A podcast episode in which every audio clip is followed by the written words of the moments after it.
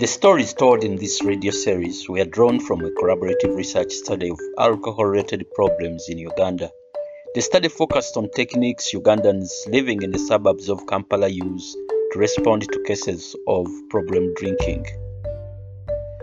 Given the relatively recent introduction of Western ideas of alcoholism and addiction in Uganda, most people sought help for their problems outside the formal medical system. They visited herbalists to buy herbal emetic therapies. They made offerings to the Lubale spirits in the shrines of Basamize. They prayed for deliverance in the Pentecostal and charismatic churches. This radio series is a collection of their stories. The stories told here are true as remembered by the people who shared them with the research team. The research team hopes that in sharing these stories with you, that you may come to learn about the wide range of techniques people use to resolve situations of problem drinking.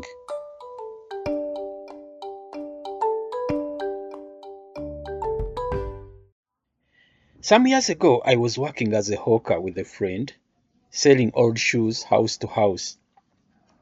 We were not making very much money, and we soon fell behind on the rent for the room that we were sharing, even though this rent was only 40,000 shillings per month. We owed our landlord 4 months of rent, but we couldn't get it from anywhere. I didn't have enough capital left or any other job that I could do. I was always worried about getting money, so I learned to drink from my fellow hawkers. Alcohol was a blanket that covered me during that hard time. We were eventually evicted from our room, and we moved into a shack nearby. Even there, we often had to skip meals, given all that we were now spending on alcohol. My friend's brother decided that he wanted to rescue us from some of the money for the rent for the new house. He gave us the money, but we ended up buying alcohol with it instead of using it to secure a new house. By this time, alcohol had become like fuel for me. If I missed a day without drinking, my body would become very weak. My health now deteriorated and my lips became red. After a while, I decided that I could not manage it anymore. I decided to go home to my parents' village. While in the village, I began to dream. Through these dreams, I came to realize that my drinking was not only the result of the stress of poverty, but that it was also a sign that the ancestral spirits of my family were not happy, and there were rituals that I would need to perform to settle them. In my dreams, I was told that if I did not perform these rituals, I would continue to face problems in my life. Messages in these dreams led me to the exact location of the sabo of the Musamize named Jaja Kasumba in Kampala. Though I had never been there before, I arrived effortlessly. Jaja Kasumba welcomed me with open arms and led me through the required rituals. To cool down the ancestral spirits, I had to buy bark cloth, a spear, and other things. Since making these offerings, I have found that if I try to drink walaji I used to love, I get a bad pain in my stomach. I still drink beer occasionally, but it never exceeds 2 bottles.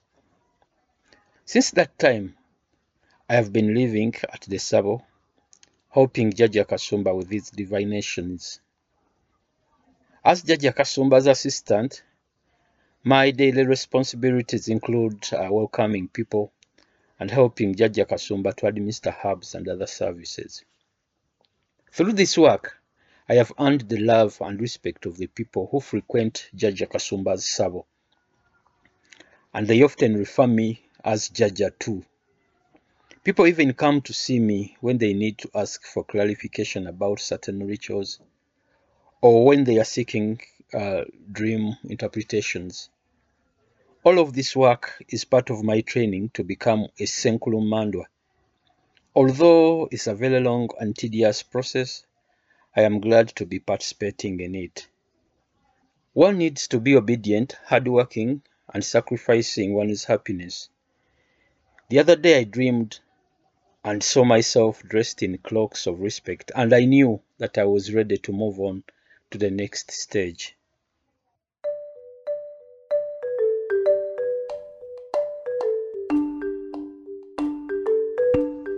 The study was carried out by Dr. China Shaz, George Mpanga and Sarah Namirembe, and was funded by the University of Virginia, the National Science Foundation of the United States, and approved by the Uganda National Council for Science and Technology. In accordance with the requirements of the Uganda National Council for Science and Technology, they have changed the names of the people involved, as well as places and other identifying details.